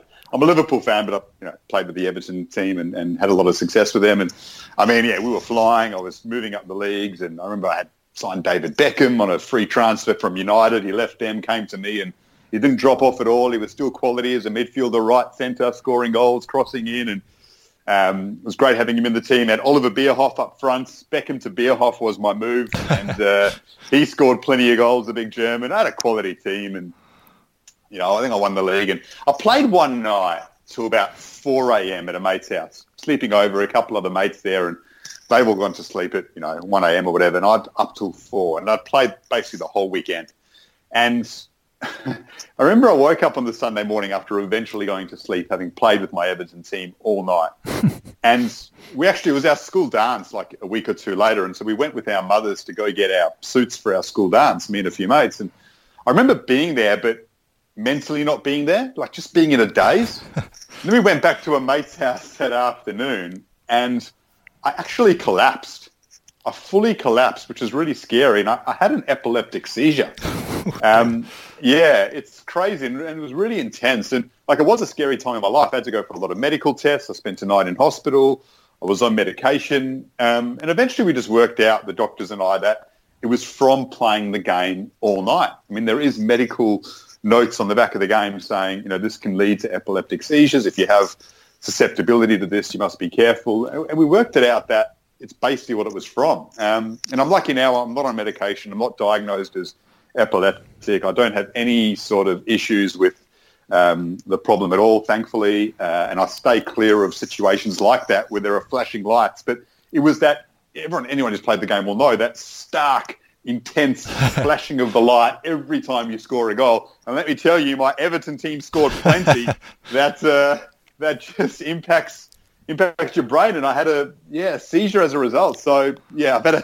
I love the game dearly, but it did knock me around a little bit in uh, in that ninety-seven ninety-eight version. Yeah, so you very nearly uh, had a, a medical ailment named after you there, or certainly after Champ, after Champ Manager, you know, Champ Manitis or something. It's uh, the first I've heard of it, but as you say, it, it is written on the back of the box. No, no one ever thinks it's going to happen yeah. to them, but there you go. It, it has exactly. Yeah, I mean, you have to be careful. I remember there's a guy who wrote a book about it, uh, Championship Manager, recently as well, and uh, I told him the story when I was in the U K. I met him in a press box at one of the games, and uh, he said, wow, if I'd known that, I would have put it in the book. So, yeah, it's a story that a lot of people are, are taken aback by. Everyone's got their favourite teams and their favourite signings, and when you tell them those stories, people go, oh, yeah, cool, yeah, I've got my story as well, mine's better than yours. But I tell them that one, and they go, wow, that's actually, that's pretty that's pretty intense. No, that's that's true. I've talked to a lot of people about this game, but that's the first time it's uh, ended up in a, you know, medical emergency. So yeah. fair, fair play for that. What was your, uh, your your other story? Hopefully it's not as uh, not as dangerous. No, the next one's a, a fun story. Again, like anyone else, just a, a team that I've loved playing with. It was the oh one oh two version, and I was in university with um.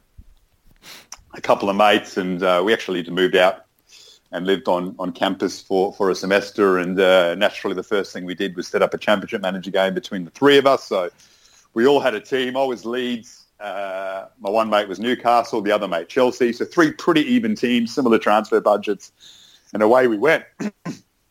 I started off pretty well. Now, the rule we had was you could play the game and do all your transfer dealings and so on and so forth if one of the guys wasn't there, or two of them, uh, until it got to one of their actual games. And then you had to save it, of course, and then wait for them to come home so they can manage their team in a game.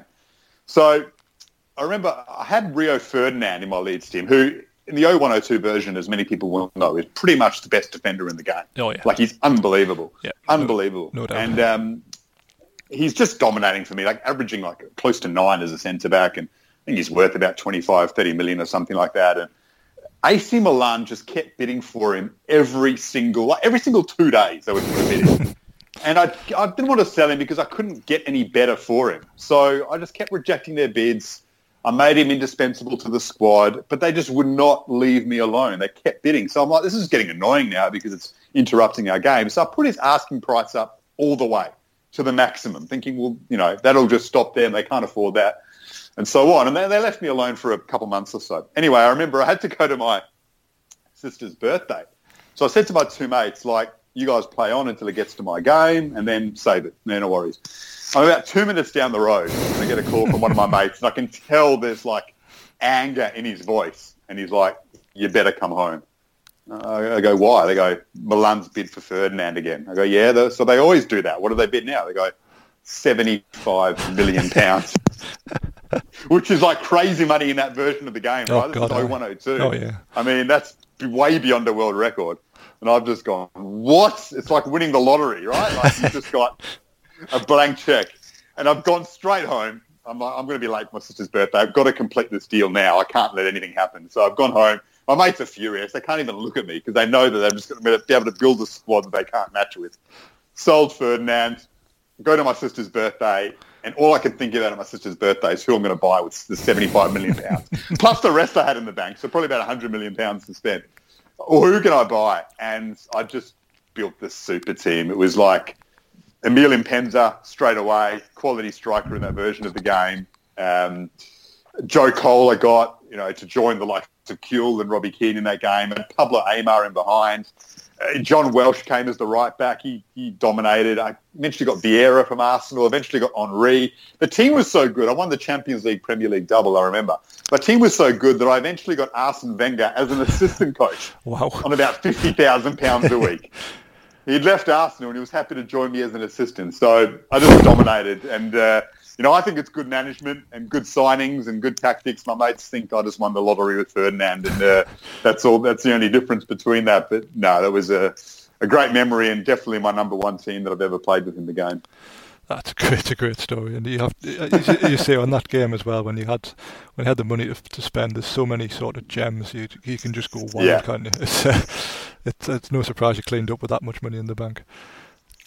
Um, you mentioned uh, a few different memories there, obviously, but um, who would you say was your uh, if you had to have one player from from from Championship Manager, who would it be? If you had to take one, who was going to be?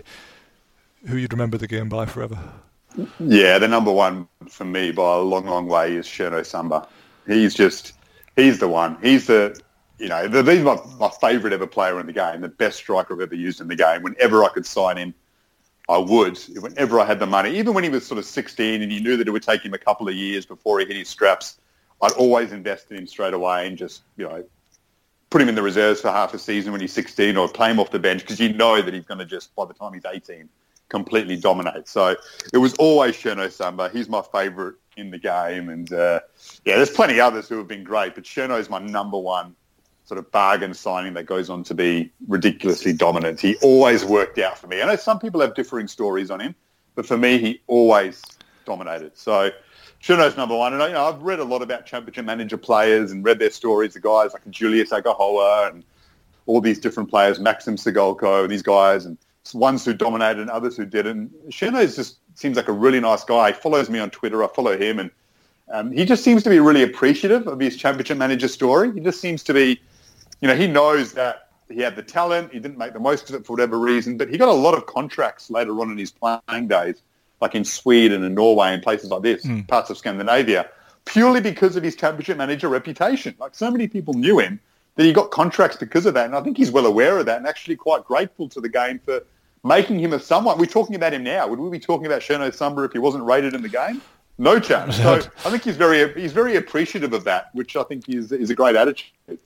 Yeah, yeah, you're completely right. I was, I was lucky enough to speak to him a few years ago when his book came out, and you're exactly right. He was just uh, very, uh, very down to earth, and uh, kind of appreciates that it didn't work out for him.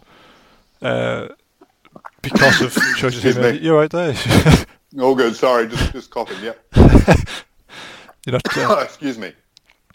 Not uh, playing a lot of champ all of a sudden. Now you're having another another yeah. another. No, no, no, not having another fit. No, I'm all good. I'm all good. um, do you um, have you played any of the the modern the modern game, the modern versions? Uh, you know, the football managers are out. They're out now. Have you played any of them, or? I just think they're too detailed. Um, yeah, a bit too, bit too detailed. I have played them, and I've been I've, I've had a couple of good runs and enjoyed them, but a bit too detailed. Um, it's uh, it's not really for me anymore. And part of the reason why I don't play is I'm just worried about, you know, a lack of productivity seeping in. I do know that I've got a mate who says you can play the oh one oh two version with current day squads, and I'd love to do that. I'm a big Liverpool fan. I'd love to play with the current team and have some fun with them and see if we can win as much as the current team has. I'm sure I'd find a way to do it. But uh, um, yeah, I'd, I'd love to play. I'd love to play, you know, with the oh one oh two style with current day squads. I think that would be a lot of fun. Yeah, so I'm keen to give that a go. Yeah, you should um, you should check out, I think it's C M O one oh two forums on Twitter, um, or some I know one oh two. I can't remember what their, their Twitter handle is, but anyway, there's a forum where there's a number, a number of dedicated people who've been updating the game.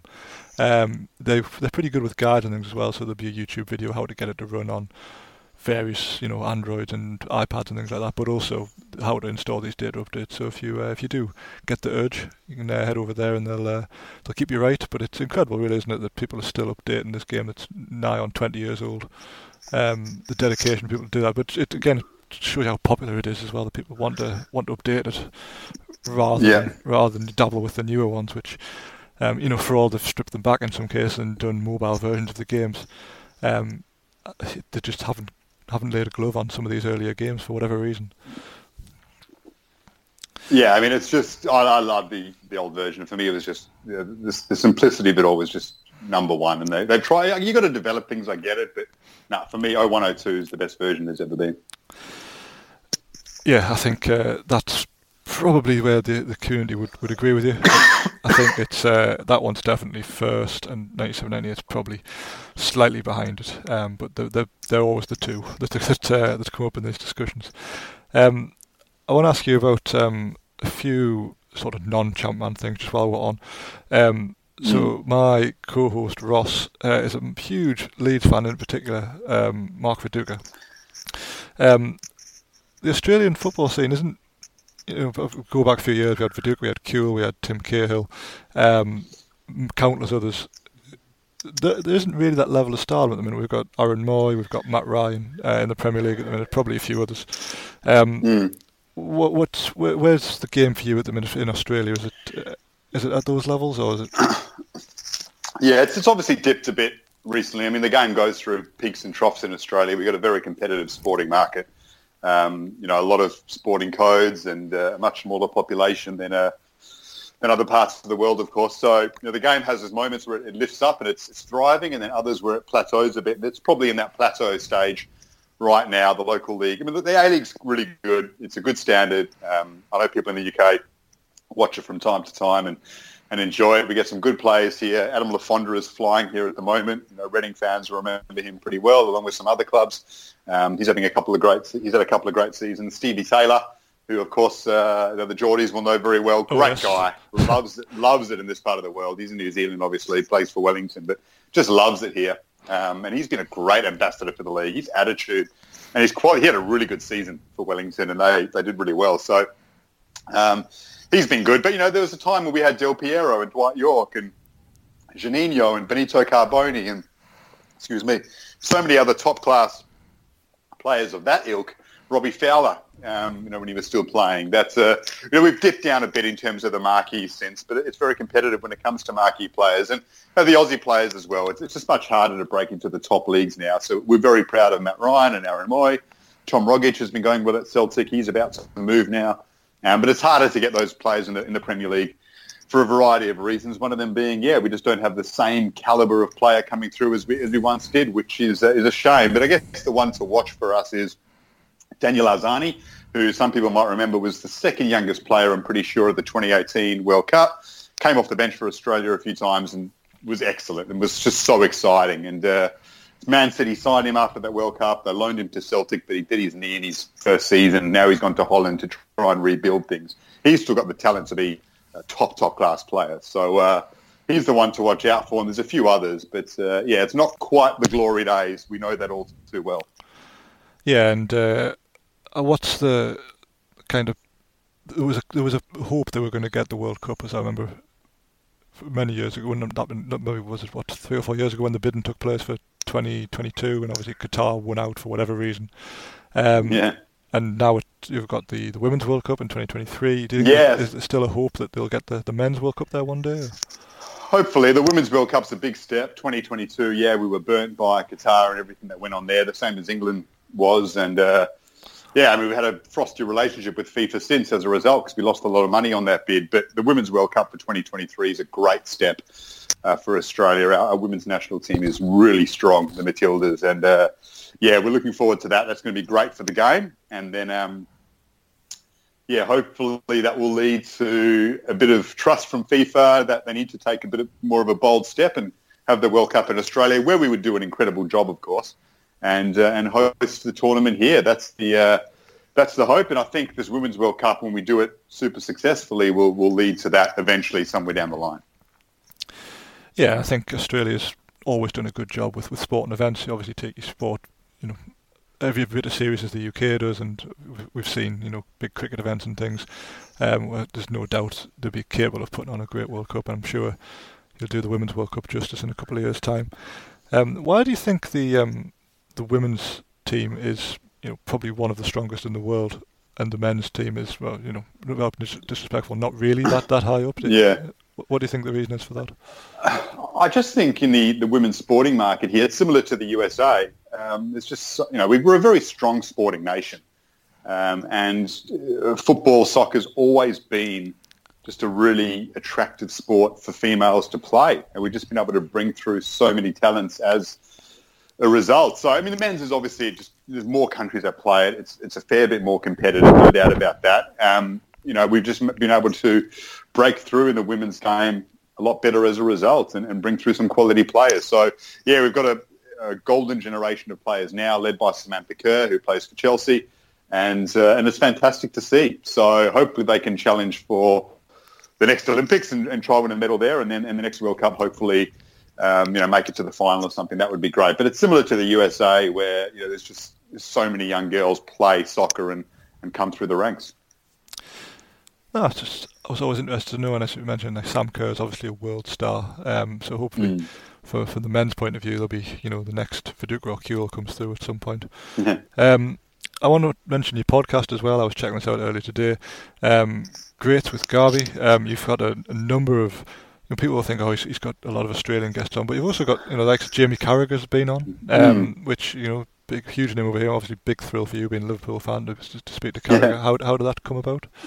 Yeah, I met Jamie when I was in the U K working there, and interviewed him a few times, and always got on well with him, and uh, asked him to come on when I started the podcast, and he was happy to, and, and that was a great thrill, and obviously was received very well over here, and uh, did very well, and uh, it was just a great chat. I mean, it was just great stories and details about his career and, and his time at Liverpool and everything that happened there. So I'm sure many fans will agree, will, will enjoy listening to it, but also his relationship with Gary Neville we spoke about a lot, and their work they do on T V together. I think it's the best television combination in sports anywhere in the world. They are brilliant, the two of them together. Yeah, yeah.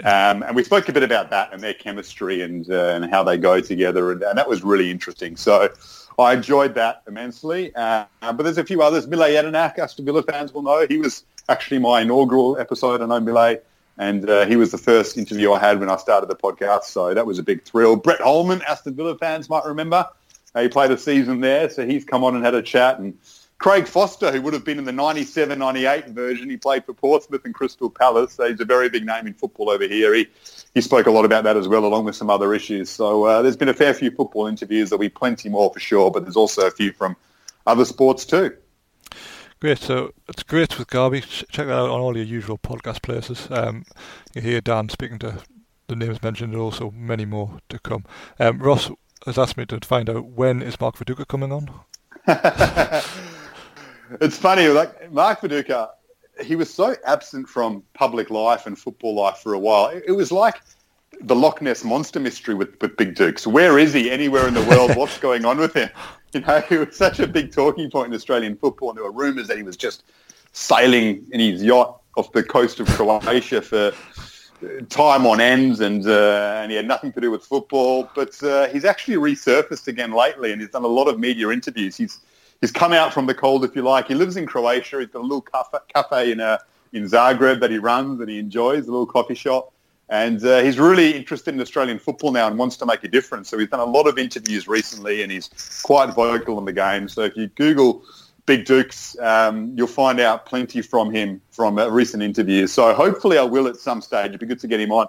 Have been speaking to Harry Kew, so your Leeds co-host will be happy with that. Harry uh, hopefully will come on at some stage, but he's very busy at the moment, obviously, with his work at Oldham. He's just got the job there, so uh, he's trying to make waves in management. He's got a lot to manage um, on and off the field there at Oldham. But uh, I'd love to get Harry on as well. He's obviously one of our favourites, one of our golden boys with great stories to tell from his time at Leeds. So, uh, yeah, one of the two. But, I mean, I mean, they're the two best footballers Australia's ever produced, along with a few others, but some great talents.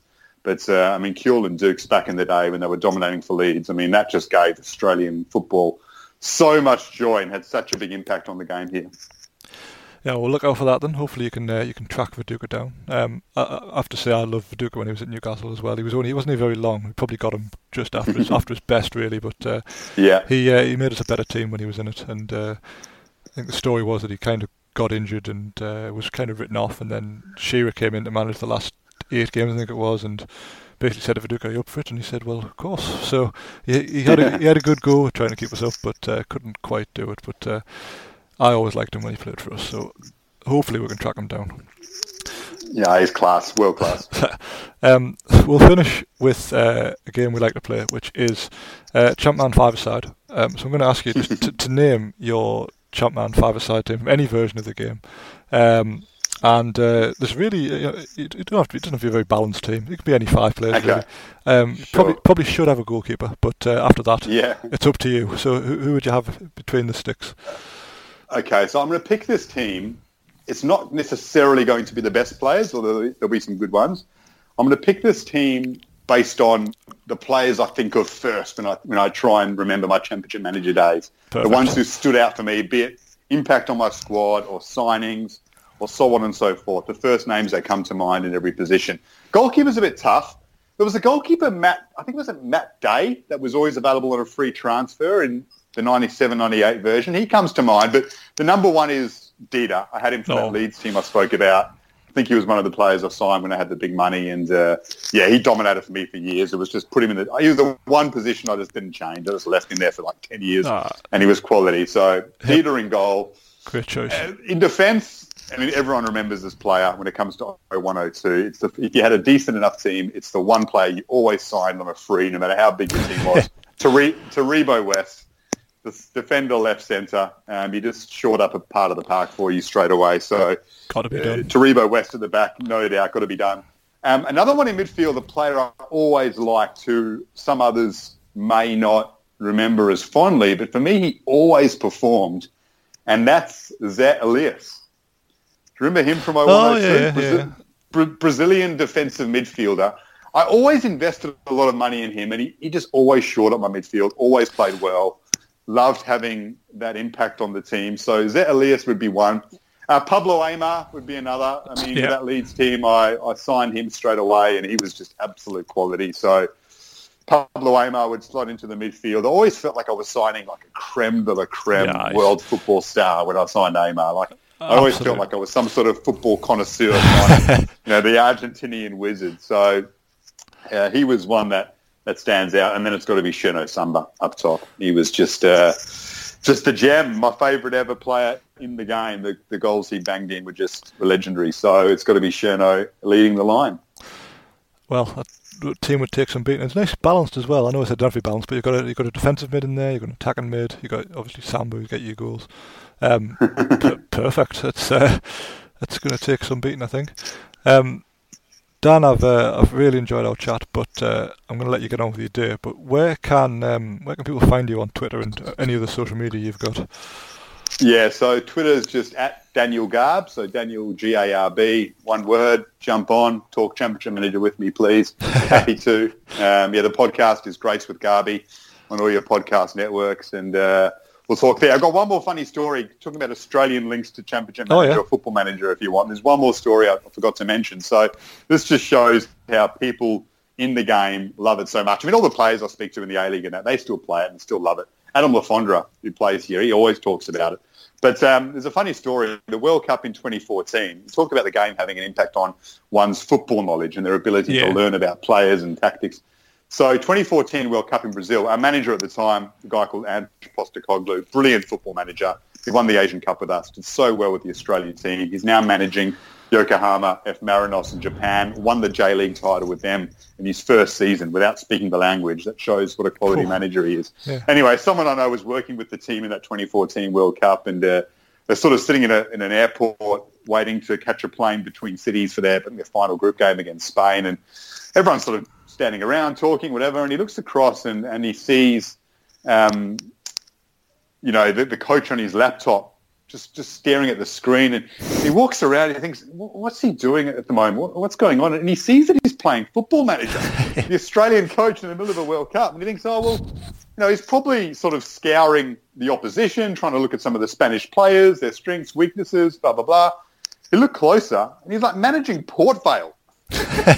like, like in English League Two or something, or League One, in the middle of a World Cup, he's playing his save game with Port Vale. So I thought that was a funny story. It just goes to show that, you know, even people invested in the game to that extent still love the game, but also probably learn a lot from it and, and sharpen up their skills tactically. Um, you know, from a game that has had such a big impact on it all. On I mean, all. Uh, that's fantastic. He obviously got the job as a manager, and then in his spare time plays a job as a manager. He is absolutely bitten by the management bug. yeah, fair, exactly fair, right. Fair, fair play to him. We'll uh, we'll see if we we'll get him on next month.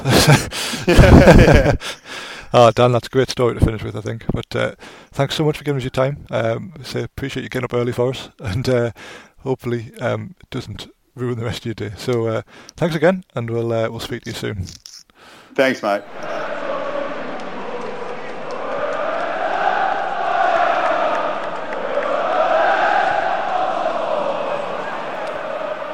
That's it then for another episode of Champman on the Post.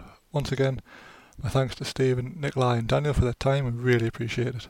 It could of course be you on a future episode. If you have an interesting C M background, please get in touch. We'd love to hear from you. And who knows, we could be chatting to you later in the month.